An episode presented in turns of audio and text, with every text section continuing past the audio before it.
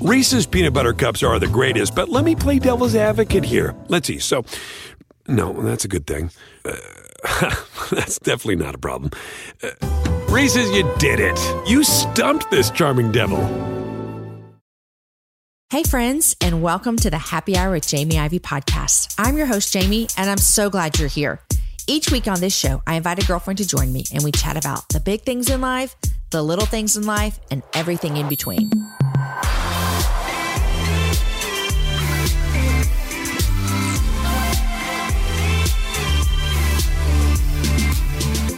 Support for today's show comes from Prep Dish, a healthy subscription based meal planning service. No more thinking about your meals, you guys. Let Prep Dish do all the planning for you. Sign up and you'll receive an email with a grocery list, prep ahead instructions so that all of your meals are ready for the week. Let's take out all the guesswork and let Prep Dish do it for you. Right now, Allison, the founder of Prep Dish, is offering you $4 for a month long trial. That's right, you get to try it out for only $1 per week. Go to prepdish.com slash happy hour to get your first month of Prep Dish for only $4. Friends, you are listening to episode number 211, and my guest for today is Sanya Richards Ross. Sanya is a four time Olympic gold medalist. Yes, you heard that right. She's married to a former NFL football player and mama to a really cute little boy. It was really fun to talk to my first Olympian on the happy hour. Not only Olympian, four time gold medalist. Sanya and I talk about what it looks like at the Olympics, how her training went down, and what it's like to be the fastest woman in the world. At the end, Sanya shares a super personal story with us about what happened before she left America to go to the 2008 Olympics. You're going to want to hold tight to hear her story about what went down. But what I want you to really listen for is the way that God was faithful throughout her whole mess. That's what we talk about here on the happy hour. God is faithful to us, and we see that in Sanya's story as well. Guys, this month for our happy hour book club, we are reading my book, If You Only Knew my unlikely, unavoidable story becoming free. I'd love for you to join us and share with me all the ways that you're enjoying your own happy hour book club. Use the hashtag happy hour book club. Okay, friends, here is my conversation with Sanya. Hey, Sanya, welcome to the happy hour. Hey, Jamie. Thank you so much for having me. I'm so excited to be here. This is so great. Now, I need to let you know a few things just so like everything's out in the open. All righty. Okay. I'm a little bit giddy Okay. because you're an Olympian. Aw, you're far too kind. That's a really big deal. Thank You you. know it is, right? Please most say days, yes. most days. I think when you live it and you've experienced it your entire life, it doesn't. It's not as big of a deal as when other people remind me Okay. of what a big deal it is, and I'm like, man, it really, it really was that awesome. And that I mean, are there stats on how many Olympians there have ever been? You know what? Um, especially gold medalists. You know, it's so funny. I was at an event and there was this really cool announcer. If I said his name, you'd know who he was, but I'm the worst with names. And he said something like, he said a stat like you could fill like the giant stadium 10 times over and you would still only potentially have one Olympic gold medalist. And I was like, oh my, what are those Wow. numbers? You know, but it's, I don't do that kind of research and I don't, I don't know exactly, but I know it's really rare to find Olympic gold medalists amongst us. Are you a four time gold medalist? I'm a four-time gold medalist, and I have one bronze, and I'm a multiple world champion. Maybe somewhere nine or thirteen, something like that. World championship medals as well, gold Okay. medals. Yeah. and you ran track. Yes. The quarter and the eight hundred, the quarter and the No, and the four by four. So, well, I actually ran the 200 as well. So I did mainly the sprints. Mm-hmm. The 400 was my specialty. I ran the 200 a bit and ran the 200 in the Olympics also, and then the four by four relay. And that's where you won the gold. Yes. Four by four. Did you win gold in the four hundred, or Yes. did you did you hold the world record at one time? So I I won the 400 um, in London. I was bronze in Beijing, and I won the 4x4 relay with my teammates at the Athens Olympics, Beijing, and London. So three Olympics in a row. Um, and I have the American record, so I'm the fastest American to ever run the 400, and I still hold that record. What's the time? 48.7 seconds. Wow. okay, so let me just give you a little bit of my background because Yes. last time the Olympics were on, which the Olympics were where last? They were in Rio in 2016. Yes. So as every American, we love watching the Olympics, right? so yes. like it's I mean, I like winter Olympics, but Yeah. let's be real. Like I really love the Summer Olympics Thank because you. I was a I ran track in high school. Oh, nice. That's why I'm giddy. Okay. so um I actually you probably did this as well. I ran did you ran did you ran summer track when you were growing Of up? Okay, me too. Of course. Where'd you live? Well, I was born in Jamaica, and then Uh-huh. we migrated to South Florida. So I lived in Pembroke Pines and went to high school in Fort Lauderdale. So I lived in Florida for high school when I did summer track and all that Who'd you run for States. in summer track? So our high school team had a small track team. I didn't. I wasn't a part of a big summer track club. So our high school kind of just went under the same high school name, Okay. and we competed. Okay. Um. So St. Thomas Aquinas High. I love it. I ran for Wings, which is in um, Houston. Mm-hmm. Okay, nice. And I actually was telling the story to someone the other day, so I'm going to tell it to you real quick. So when I, I was uh, sixth grade, we moved to a new town. Mm-hmm. I go to school and I go out for track team, Uh-huh. right? And I'm white, clearly. I mean, you may not know that if you're listening to the first time, but I'm white, just so everyone knows.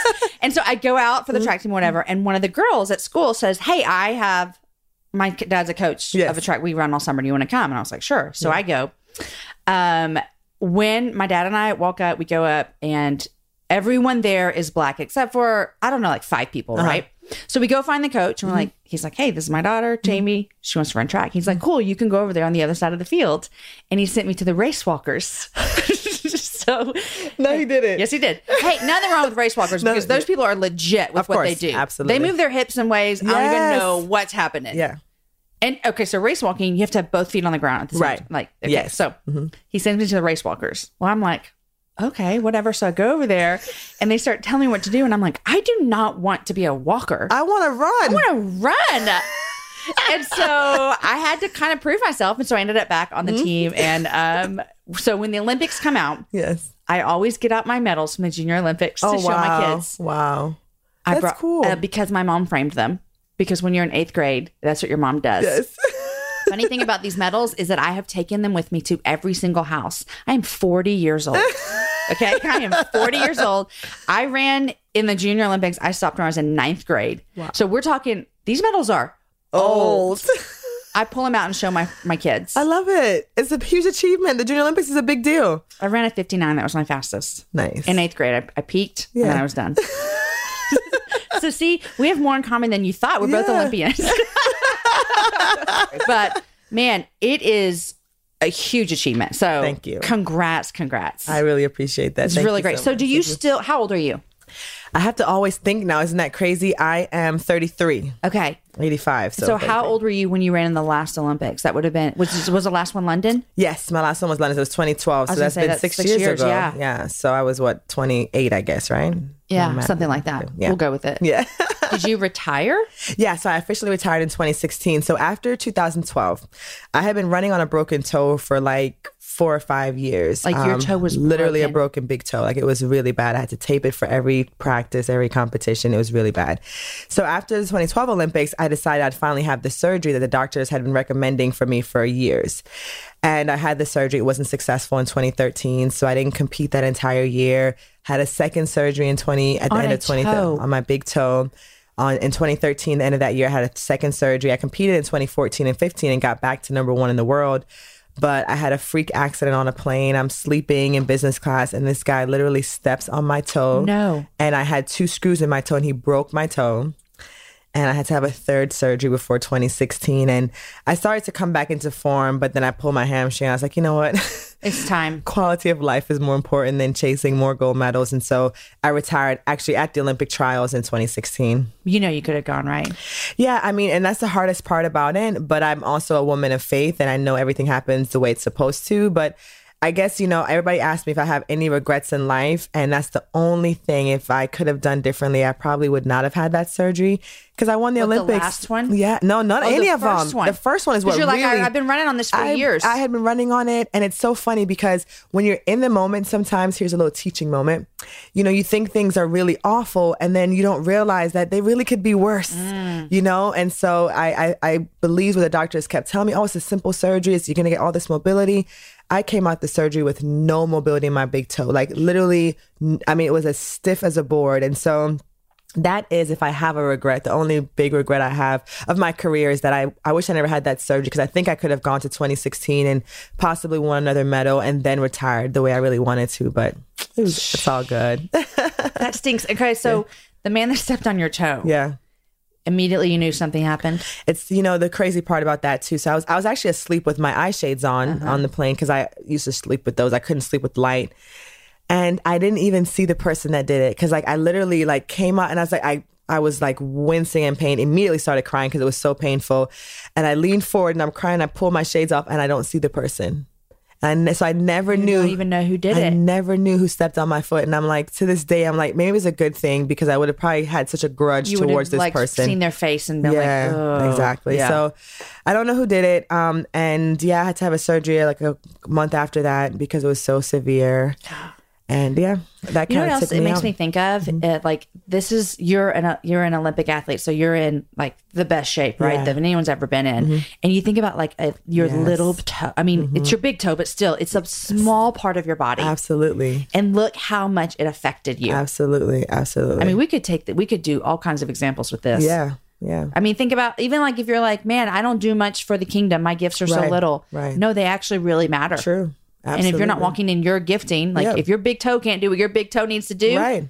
the whole body suffers. Yeah, no, I mean, it definitely kept things in perspective for me too. And and like you said, things that seem small, they have a huge impact. And especially now with the way the world is, sometimes we do feel overwhelmed. Like what we do, our contributions don't matter. And you realize that yeah, you're an important part of the body, Yeah. and that you have to do what you are called to do because it does make a difference, even if it's for one person. Yeah. It makes all the difference. So So you said you're a woman of faith. I am. which I knew that, Yes. and that's why you're here.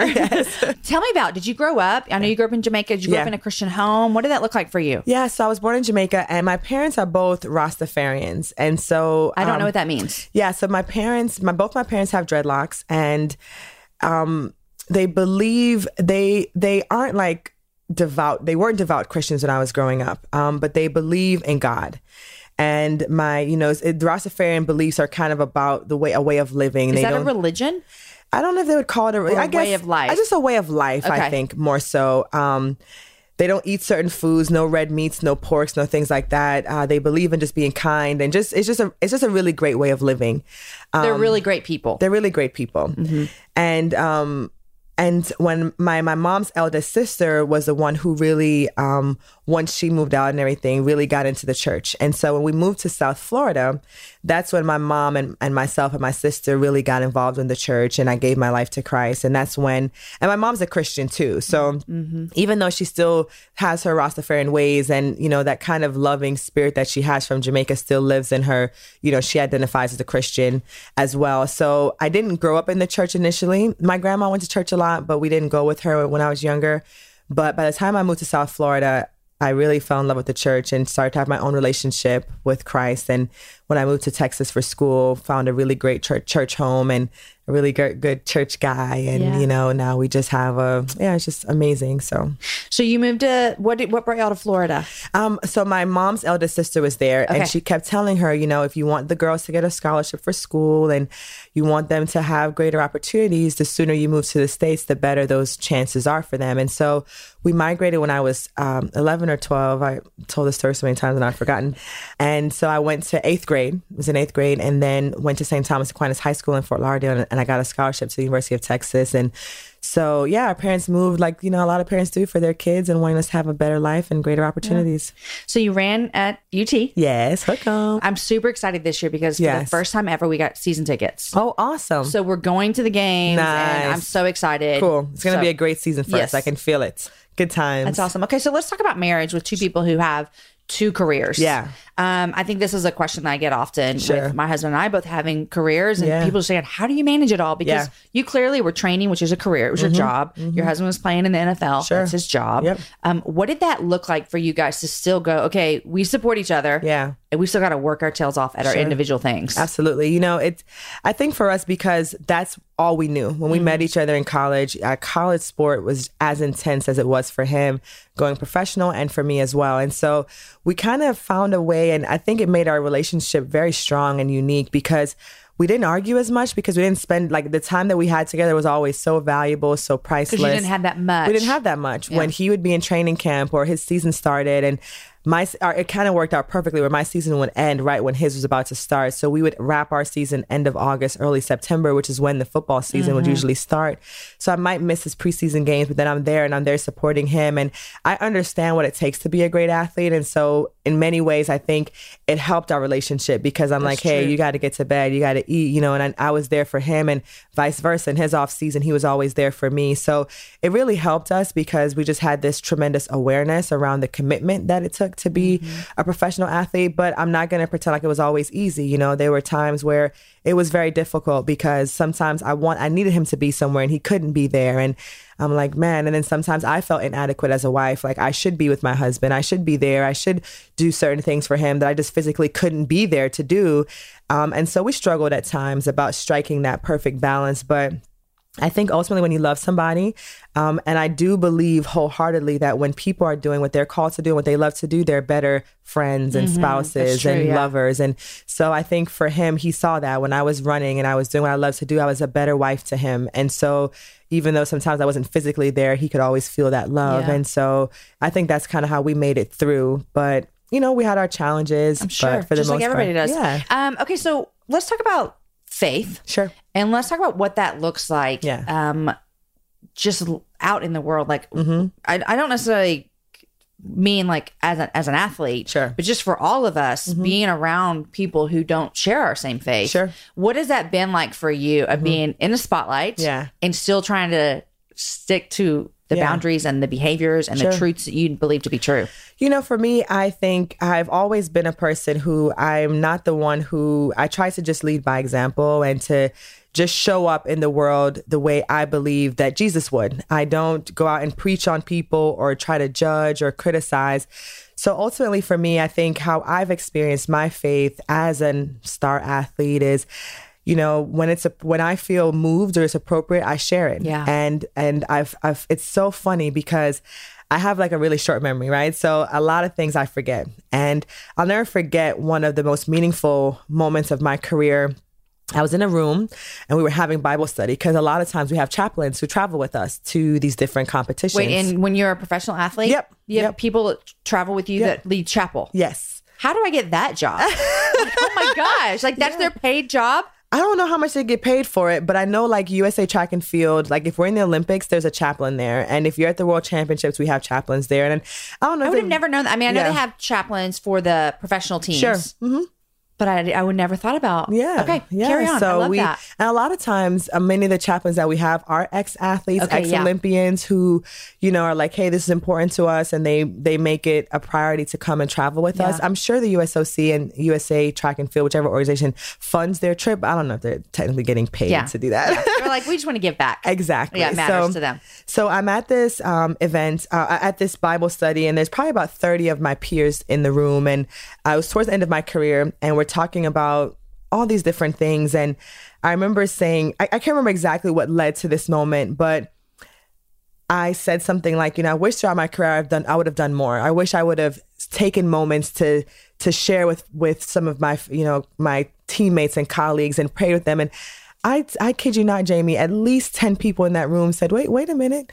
I remember once when I mm. finished a race and I was down and you came over and you held my hand and you prayed with me. And another teammate who said, I remember when you came to my room and you knocked on my door and I was like, oh my God, like, you know, because I tried to be used by God and not force these mm-hmm. things, I just, when the moment was right, I did them. And I didn't do it for any other reason other than f- for what I thought God wanted me to do. And, I, and it brought me to tears because I thought, man, I have been allowing mm-hmm. God to use me. And I have said those things where people will email or text me after a race and said, man, like, I really appreciate you being a woman of faith and having the courage to say this or that. And it never felt like that to me because I was just doing what yeah. came naturally. So, yeah you know, it's been a good experience and I've never had any flack or negativity, to be honest, mm-hmm. where I felt like, oh, I wish I didn't say that, or I felt, or not that I wish I didn't say it, but was that the right place to mm-hmm. say that? Mm-hmm. I've never really been, ex- I've never really experienced that. Yeah. I've been very fortunate because I think God has just covered me um, on my journey. You guys, in January of 2024, I made a commitment to myself. I wanted to get stronger,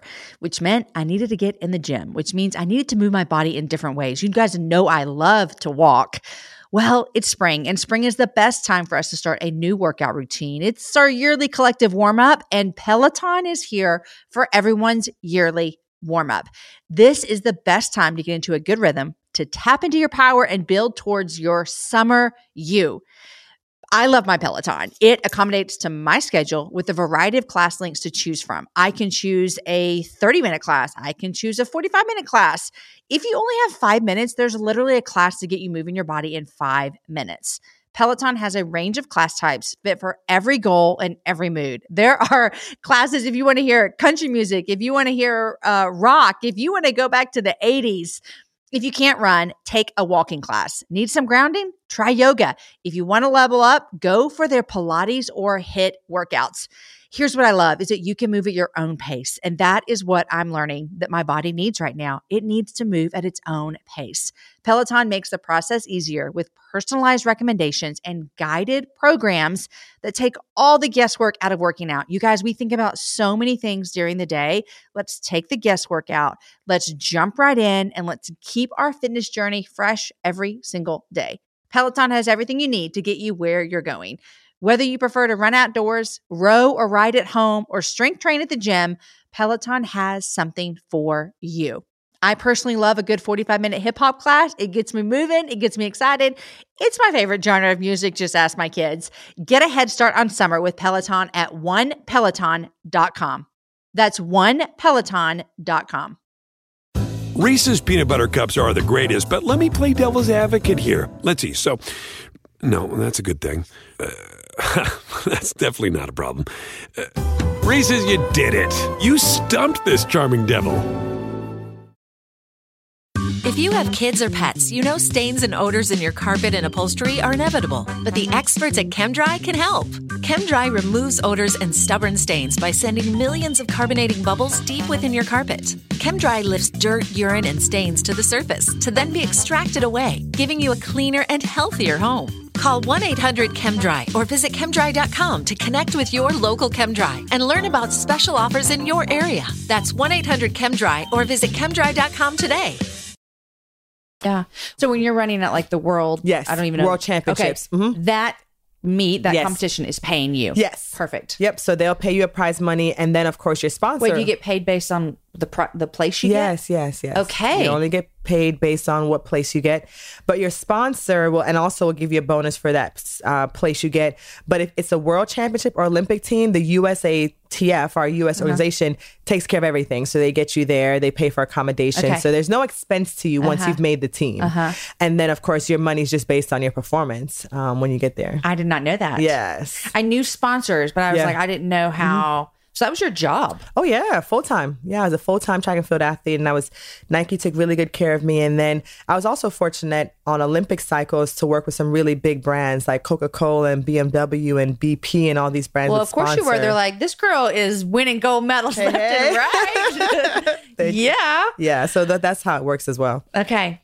Now, when you're on the um, four x four, Yes. which I'll explain to people who don't know, it's um, it's a relay. Four people, each person runs one lap around the track. Yep. Four times four hundred. got Um, are you also competing against your teammates in the four hundred? Yes. Yes. Yes. But then those are your girls, right.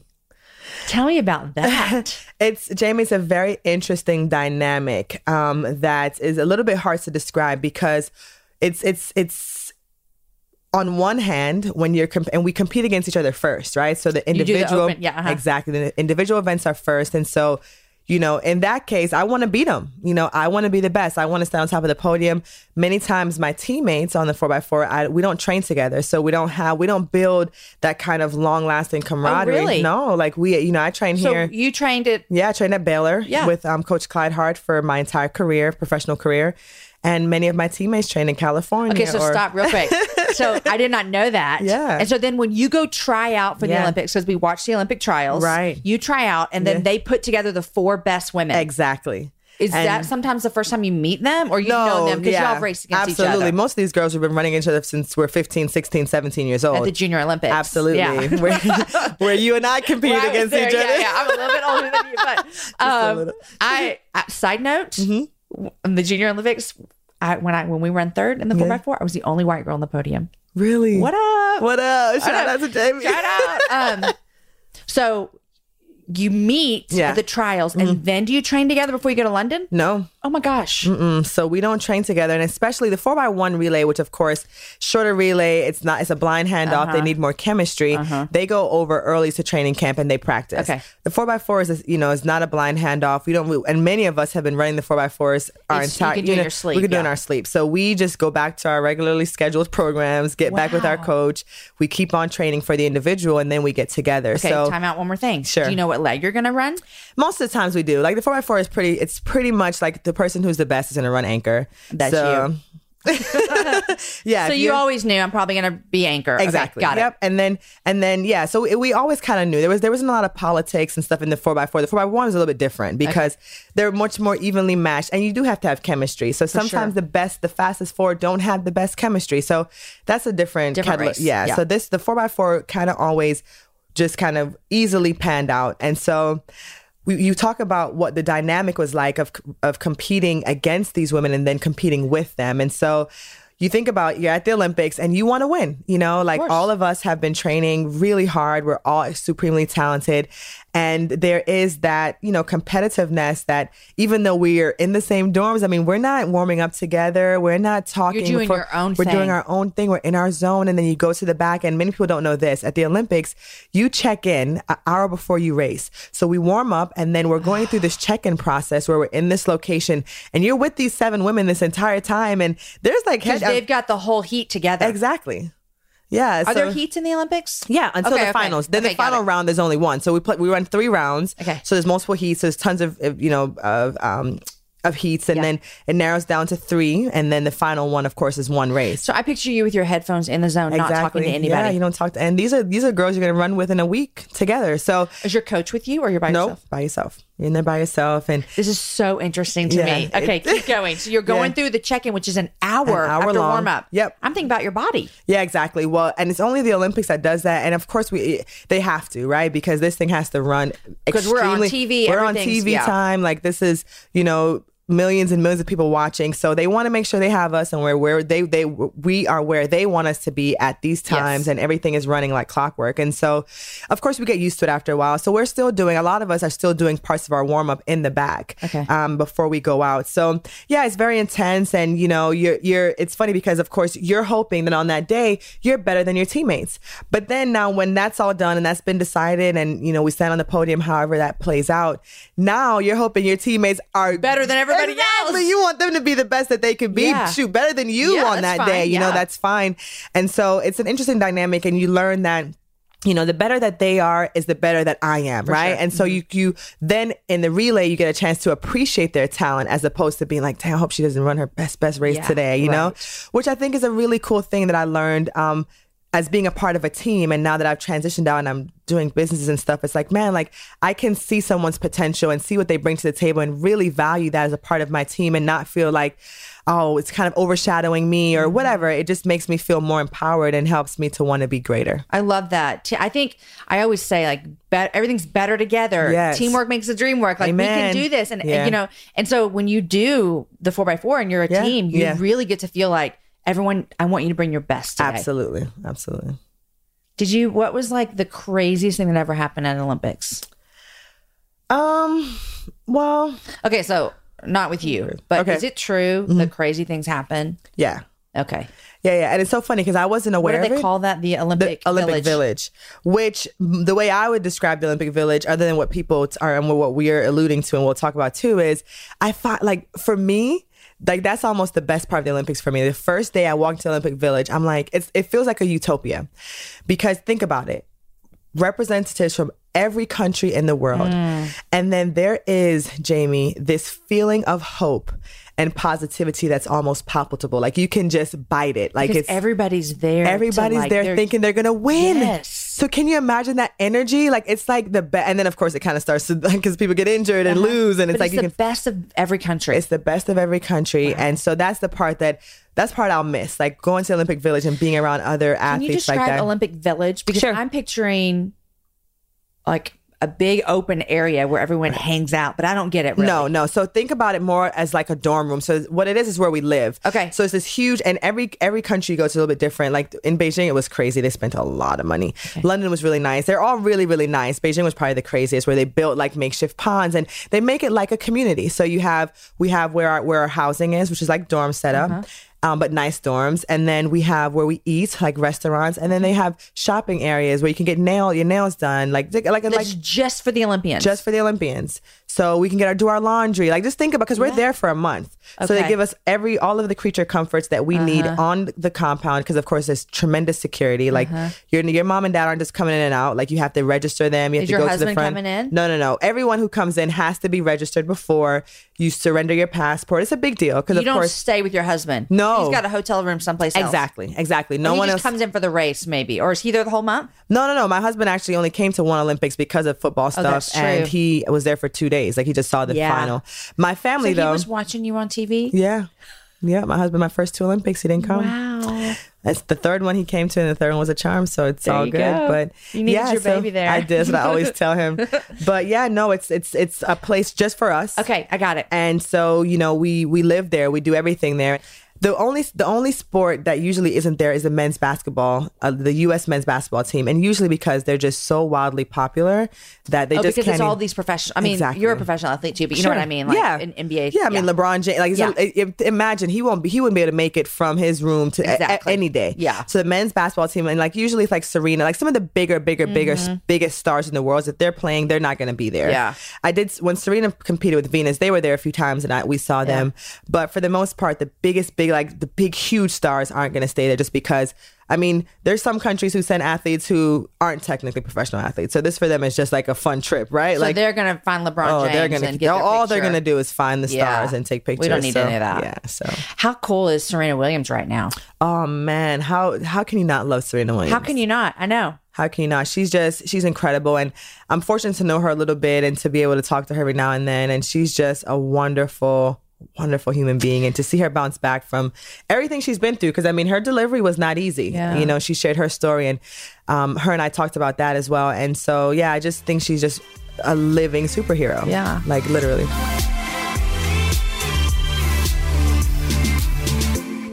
You guys, I know you're loving hearing all about Sanya and her amazing stuff that she's done in her life, but I want to take a minute to thank our sponsors for the show because they really help the happy hour happen every single week. The first sponsor I want to thank is Molekule. Here's what I want you to do Imagine if your phone was the same as it was in the 1940s. I know, the 1940s. Well, that's exactly when the technology that you are using to clean your air was developed with the invention of the HEPA filter.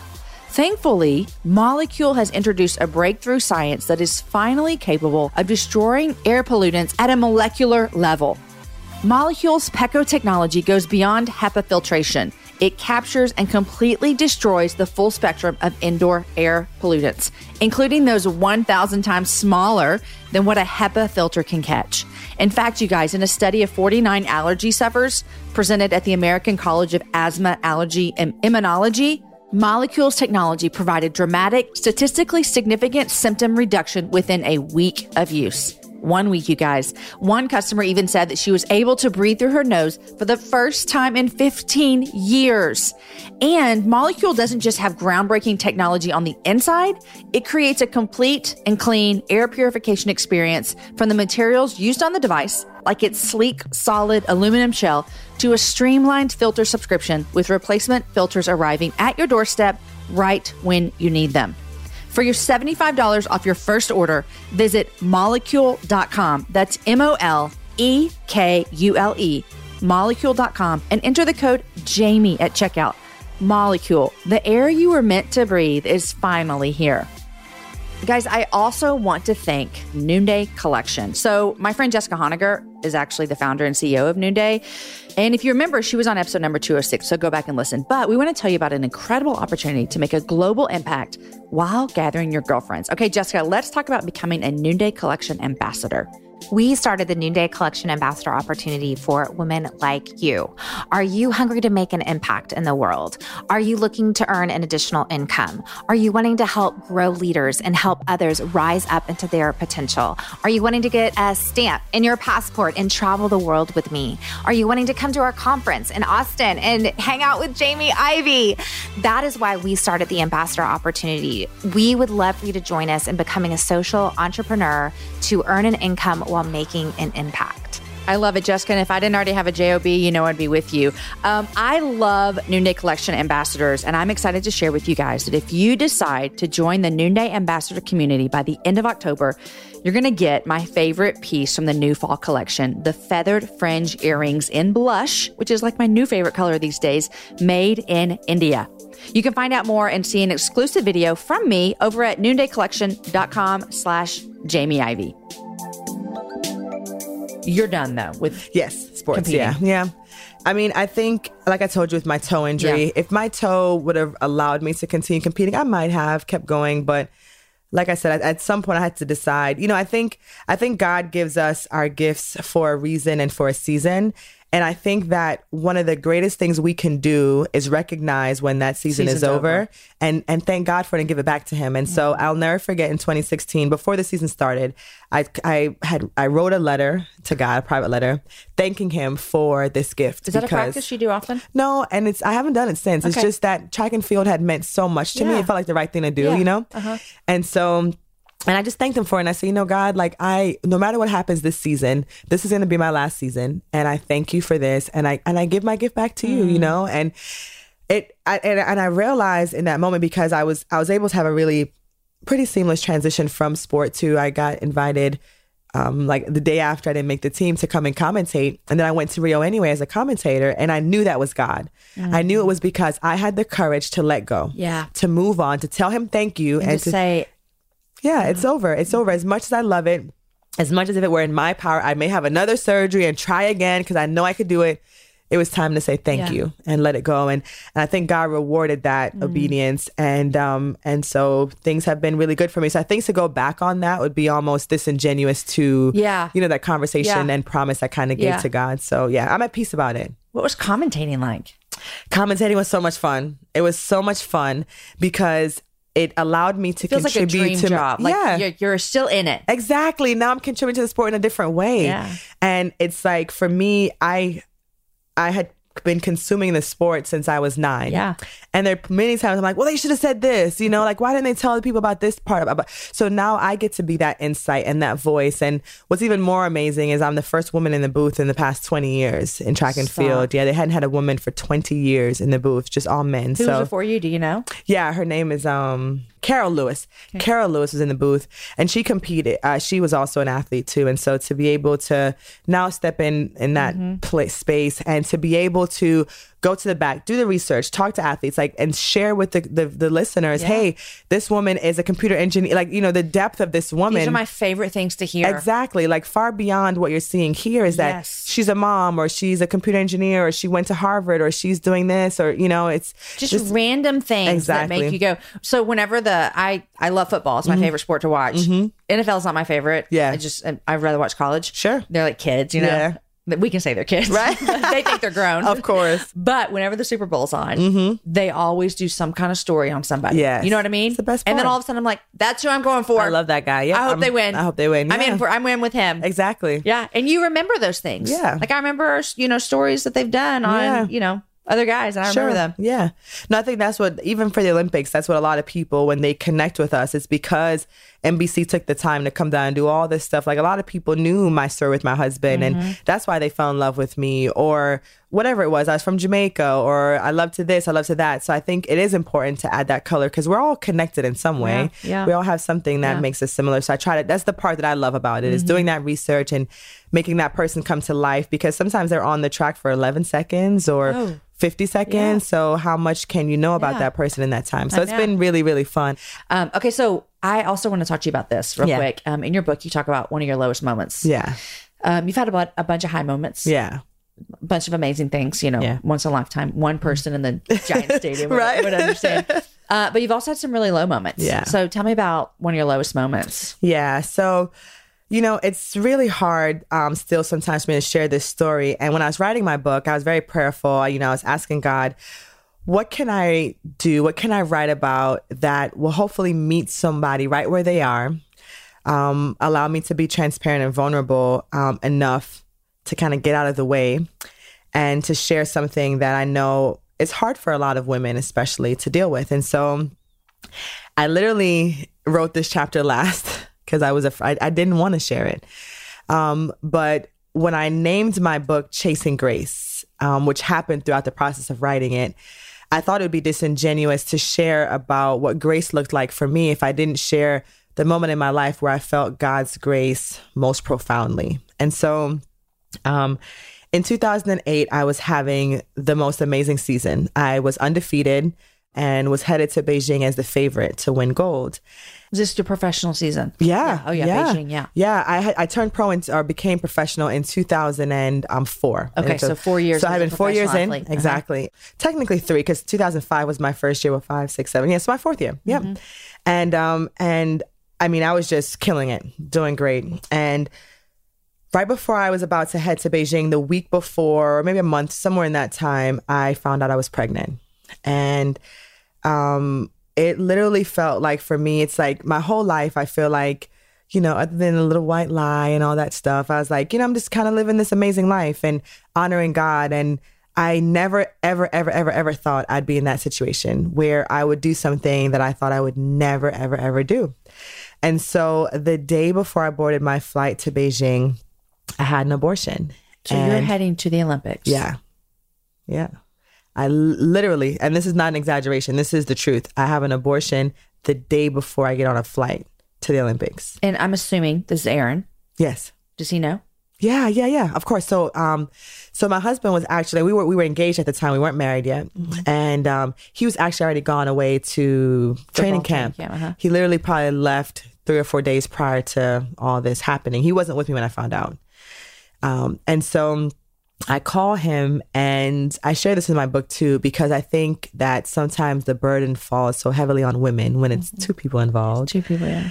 And because my husband's also a man of faith, um, I feel like he- he never, we never ever spoke about it. We never said the words. It was just kind of this silence and, you know, and so, and there was a, it, it- plagued our relationship for a while. Like even when I was writing this book, we had to, we had like a real breakdown about this. And I realized that he was also carrying a lot of hurt and misconceptions and untruths that he carried because of the, of this situation we went through too. So it was very healing for us to both go through this process of writing. And so I get on the plane and I am just broken. I'm broken. Like I feel like you I, I crossed the line for myself that I never thought I would. And I do I literally felt like unredeemable. It's like, you know, it, it, it felt like the right thing to do because I believe that this is what God wanted for me. Like everything pointed to to, the me to be an Olympic champion. Like I, when I was nine, I had, I knew I was going to be an Olympic champion. I know God gives us our dreams, and it's like, why would I be in this situation? And it was really hard for me, as you can imagine. And so I get to Beijing, and for the first time in my entire life, I don't feel like I'm just outrunning seven other women. Women, I feel like I'm outrunning my own shame and disappointment, and just the burden and weight of it all was just too much. And so I end up finishing third in that race, and um, and I almost feel like a part of me like almost sabotaged myself. Like I felt like it was almost like my sorry. Like I don't deserve the gold medal because I'm not a I'm not a champion anymore. I'm I'm this kind of scarred woman, and so I'll never forget it. Um, and I share this in my book. I I'm broken. I am like bawling and I it's so funny how people sometimes don't know what we're we don't know what, what we're going through. And at the time there was no social media. But I got all these emails because people saw me on the podium and I was literally bawling. Mm. And people are like, You're you're a disgrace to America, you're an ungrateful winner, you won the bronze, why are you and it was so much more than that. Like I could be gracious in defeat, but it was way more than just that You had loss. just been through. Yeah. I had been through an emotional loss, a spiritual loss, mm-hmm. and now a physical loss. And so I just felt like my world was crashing down. And so I get on the bus. So, so, so like I told you, the athletes, Aaron's not there and Aaron's you. not there, right? My mom and sister are there, and my aunts, and I had a lot of family there, but And my they don't know. My mom and my sister knew. No one else knew. My coach didn't know. You told them. Yeah, my mom and sister are my best friends. Like they knew. Uh, my dad didn't even know. My dad didn't know for many years. Yeah. Um, and so they were all like, "What happened to this girl? Like she's a mental case. Like how could she? Like I, I should have won by 50 meters, not just one. Right. I should have buried them. Yeah. You know. And so I'll never forget. I get on a bus um, because the option is to go to the village or to go to my family. I don't want to be in the village because everyone's gonna ask me what ha- you Yeah, know. yeah. So I jump on this bus and it's not a Olympic bus because it's not taken to the village. So I'm Uh-huh. on a public bus and I'm in the back and I'm still crying, can barely even see through my eyes. And I look around, I realize I don't think I'm going in the right direction. So I get off the bus and now I am, it's like my internal turmoil is now my, I'm lost. I'm like, I'm in a foreign country. No one speaks my language. So my internal experience is now my external experience as well. And I tell you not, Jamie, and this is, I know for sure, no one can ever tell me that God is not real. I literally felt the loving arms of Jesus wrap around me and hug me, like, I, like almost like he was physically there with me. I felt him, and he said, "I forgive you." like deep in my heart, just I forgive you, and it's like he forgave me before I even had the courage to ask him. I hadn't even been able to confront God. I hadn't even been able to turn back and say I'm sorry because I was acting like it didn't happen, like just running away from that experience. And so it was such a huge turning point in my life because I realized in that moment that I can't do life without God. Mm. I am just like everyone else. I will fall into sin. I, I can do anything that any other man could do unless I constantly turn back to God and I b- invite him in on every part of my journey, you know? And so it was probably the- one of the, you know, most amazing um, experiences of my life after having one of the worst experiences of my life. and then to kind of seal that whole experience for me because i didn't i didn't uh, the relay comes three or four days later. I didn't even want to run. I didn't want to get on the track. I was And you're on the team. of course i'm the anchor leg. Yeah. i'm still i'm third but i'm still the best american. The next american in the race was I was the only American that made the finals, so I'm the best American. The best American. So I'm the Amer- I'm the anchor leg for this team, and I'm telling them I can't do it. I can't go back out there. I cannot do it. I am too broken. I cannot run. And my mom is like, "You will. You can do this. You will overcome this. You're fine. You can do this. You're prepared." And so I get out there, and I'll never forget. You still haven't told your coach. No, my coach, my, co- my coach didn't know till I wrote the book. my coach didn't know my. I didn't. I And then didn't, he's like, "Oh, this makes sense." now it makes sense. Yeah. The whole world is like it makes sense, you uh-huh. know? Like, well, at least the people that follow the sport Yeah. and knew at the time how good I was. And so I get back on the track, and for the first time in my career, and mind you, the Olympics happen every four years, but we run worlds and all this stuff. So I'm running anchor leg for years and years and years. For the first time in my career, I get the baton behind the Russian team, and the Russian team is a really good team. And I'm deep in my spirit, like I am leaving Beijing with a gold medal. Like I know what I came here to do. I know what I'm capable of. And so I get the baton in behind, and How I far behind? um, we're probably about 15 meters behind. Okay. And this woman is good. Like the woman, she got fifth in the 400. So I'm third, she's, fifth. yeah, And you she's get a 15 meter head start. Yeah. You know? And only good people at the Olympics. Let's be honest, Absolutely. right? Let's Come be yeah. honest. Yeah. Exactly. Fourth so, leg. Yeah. Exactly. right. And on anchor leg. Yeah. Yeah. So she's 15 minutes ahead of 15 minutes ahead of me. So I close the gap a little bit and then I settle. And the last part of the race, I come off the turn. I'm still behind. I literally don't pass her until the last 15 minutes of the race. You're Like, coming around already. I'm coming the home around, stretch. I'm coming down the home stretch, still behind, and I and I pull out thinking I'm going to pass her right away, and this woman finds another She gear, in, yeah. and I'm like, oh my gosh, but I don't lose focus. I keep my eyes on the finish line, and like with 15 meters to go, I pass her, and we win gold. And I feel like this is how much God loves us. Mm. He's willing to run us down. He's willing to get us the victory. And it just kind of brought everything full circle to me that that's how much God cares about us is that he wants us to have the victory. He- God never wanted me to lose that gold medal. He still wanted me to be victorious, but he did want to get my attention mm. and he did want me to understand that I am not better than anybody else because I can run fast.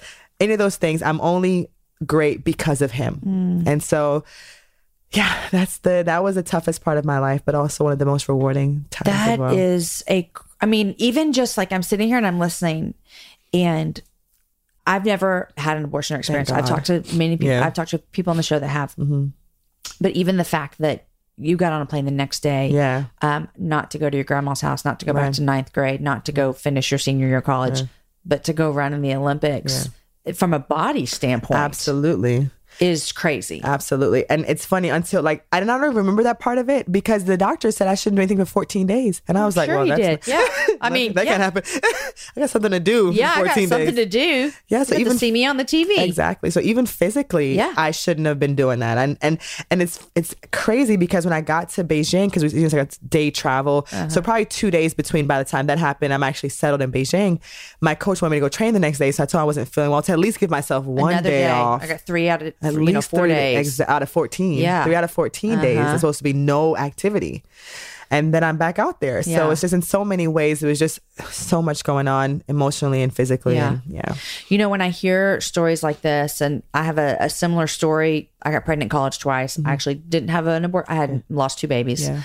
So similar stories, and Yeah. Mm-hmm. what I am proud of you for, and I can say in a weird way, proud of myself, is that when we share our stories like Yeah. this, and when we're vulnerable Yeah. Mm-hmm. with the hard things, it's when other women go, okay, if God can still love her, Right. he can still love me. Absolutely. And that has been the greatest part for me. Of course, in the beginning, I got some hate mail and stuff. I knew that was coming. So I was prepared for that. God already, I already, already dealt with that.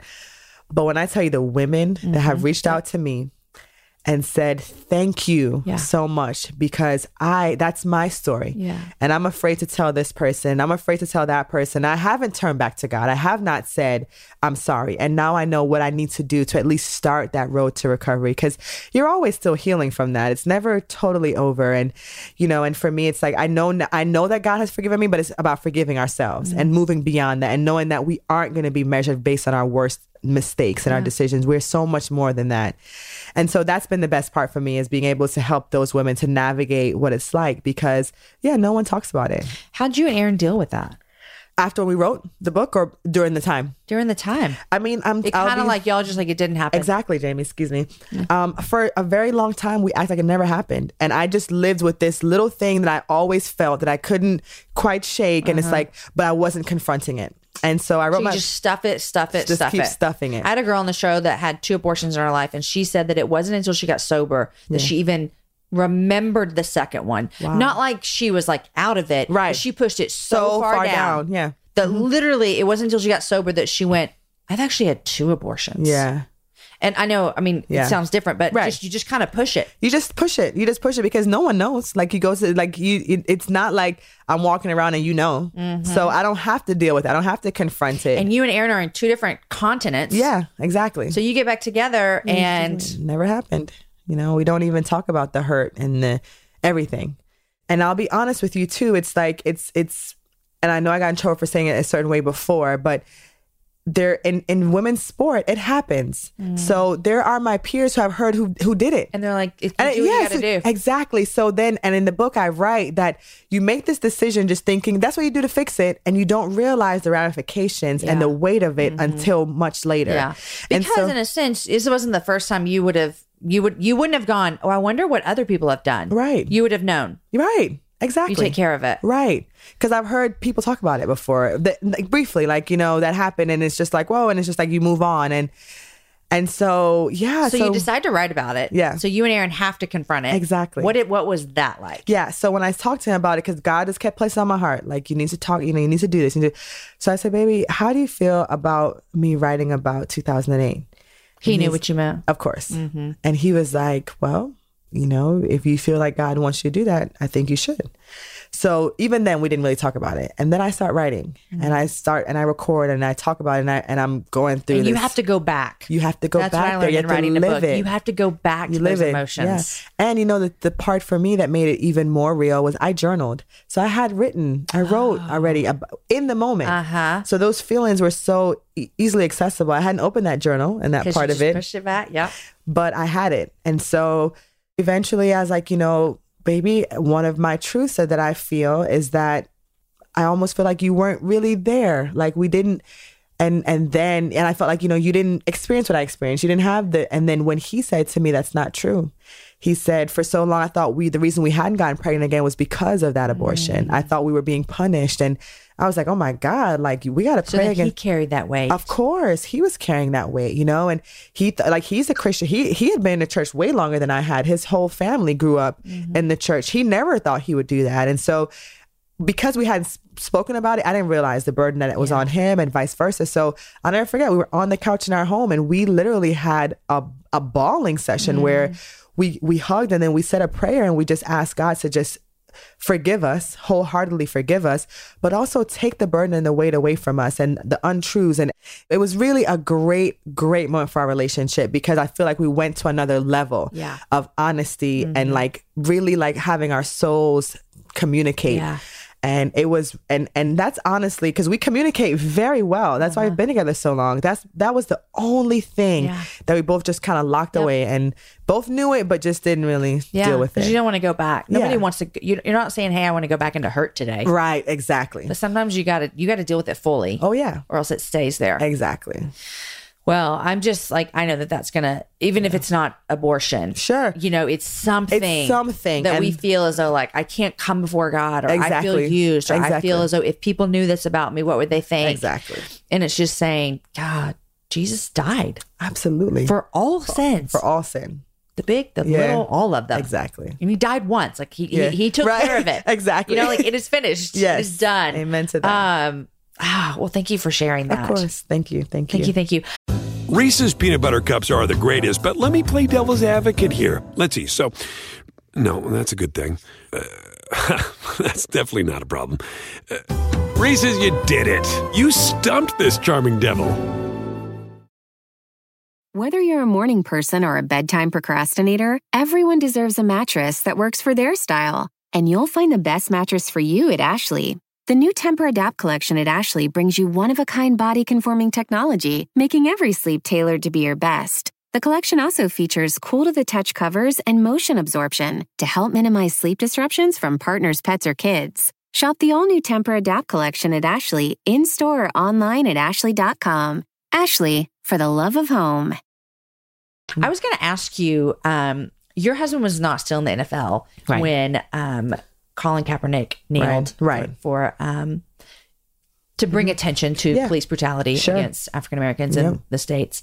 Um, have you talked about what it would have been like had he still been in the NFL? Have y'all Yeah. had those conversations at Oh yeah. house? Oh yeah, because my husband um is also very much at, in tune with everything that's going on. And as a black woman, um, there is so much that we deal with, but there's another level for black men. And even for me now as a mom of a young black boy, I see and feel that hurt for moms way more deeply than I did before because it's just quite natural. Before I was a daughter, I had never experienced what it's like to give birth to someone, to love someone, to see the potential in them, to know what kind of person they are, and for that person to be misjudged by the color of their skin. So, you know, for Ross and I, it's very, it's, it, it hits home. And, you know, I, you know, Ross for sure would have wanted to be a part of that protest and he would have taken a knee for sure with Colin Kaepernick. And we have so much respect for what he has done. And, you know, I just wish that we could take out all the other layers and just get down to what the heart of the issue is and the matter is. Here is a tremendously courageous young man who didn't do anything but take a knee. I mean, what other form of protest can you do that is that almost subservient and Yeah. unobstru- unobtr- obstructive or intrusive? It's just, you know, it's a shame that it's been um, spun in so many ugly directions. But for us, it's all about how can we and what parts do we play in ensuring that this stuff just stops happening and that young black men get opportunities to go on and to be tried in a courtroom. That's where they need to be tried, you know, and not on the streets um, in an instant. Instant. Um, Um, I feel some of the same feelings you feel. Yeah. The difference is I've always been white, and so I don't have any Sure. background of what it means to be black in America. Sure. Mm-hmm. But being the mom to two black boys, Yeah. it has been completely sobering over the past couple of years. Wow. Um, of fear. yeah. Of uh, I, I live in fear a lot Yeah. for them. Right. Um, one of my sons is Haitian, and so his skin is darker. Yeah. Um, and he has dreadlocks. Oh, wow. And he's just all my kids are beautiful because I think they are. You know, of we're mamas. We think our kids are beautiful. But I do. I Mm-hmm. I have something that I never had before. Of course. And I don't ever have with my oldest son, who's Right. biological, Right. um, of that fear Yeah. of them being judged Mm-hmm. by what they look like. Right. It's scary. It's scary. It's very scary. It's scary. And you know, it's it, I wish it's it's just funny because even as I was driving here, it's an hour drive down here, Jamie, and my mom because I do a million things, and my mom is like, "What are you doing today?" I know how you make time for all this stuff, and you know, a big part of it is for me is meeting new people having new experiences. And i think because i got to travel the world and i became a little bit more aware and conscious of different types of people it i enjoy it. And so i was looking forward to coming down here and meeting you. And um and so i, I just wish that more people would do that. Like you adopting a black i don't think everybody needs to adopt a black baby or a sure. white baby or a Chinese. You know, we don't need to do that. But if we're just in community, if we just go out of our way to interact with other people that don't look like us, we would be like, oh wow, like this girl is just like me. You She's know, not, or or they would. That's what I have felt like as well. Is like, um, when you meet someone who's and you become a relationship with someone Exactly. who's different than Exactly. you is when what the media tells us or what the issues are, they become you can touch that. Exactly. Exactly. I mean, it's like the whole thing with, you know, the immigration that was going on in the border. yes. If you've never met someone who is from Mexico or Mm-hmm. Who has immigrated to the United States of Right. Mm-hmm. America for whatever reason, those issues are just issues to you. Right. Exactly. Exactly. But when you meet someone yeah. and, and you see them, you know, every two weeks for whatever you do in your Mm-hmm. Right. life, and they say, Yeah, when I was four, my parents brought me over. I've lived Right. here my whole life. I have a college education. Exactly.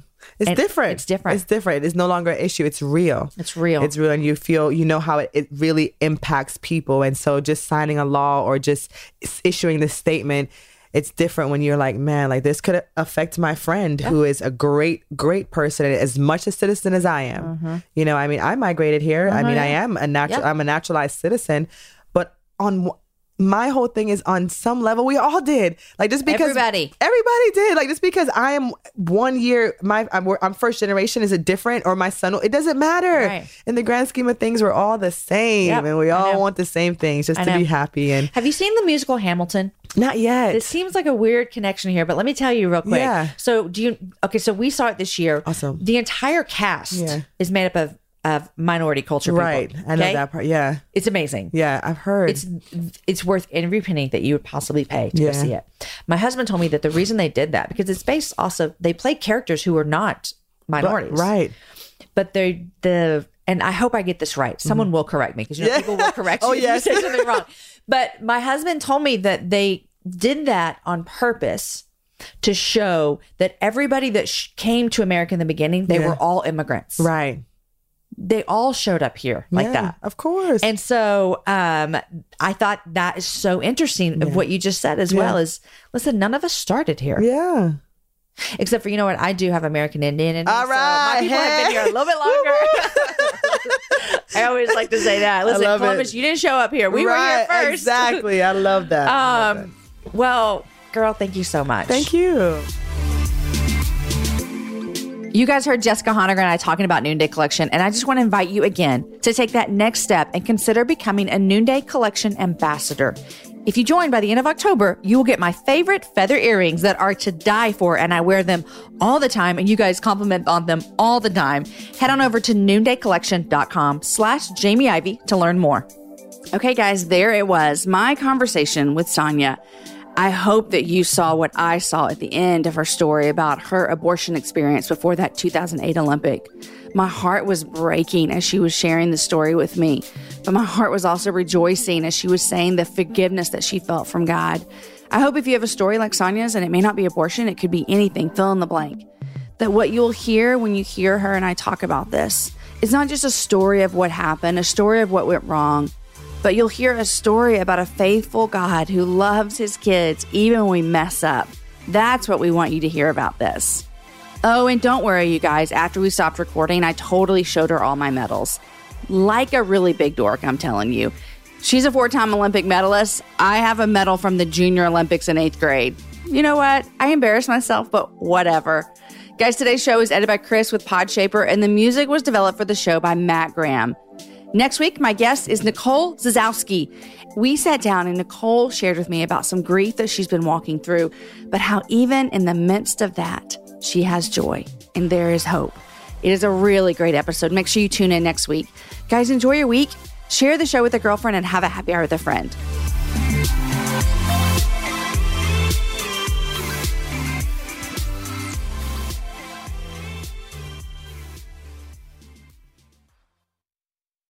Reese's peanut butter cups are the greatest, but let me play devil's advocate here. Let's see. So, no, that's a good thing. Uh, that's definitely not a problem. Uh, Reese's, you did it. You stumped this charming devil.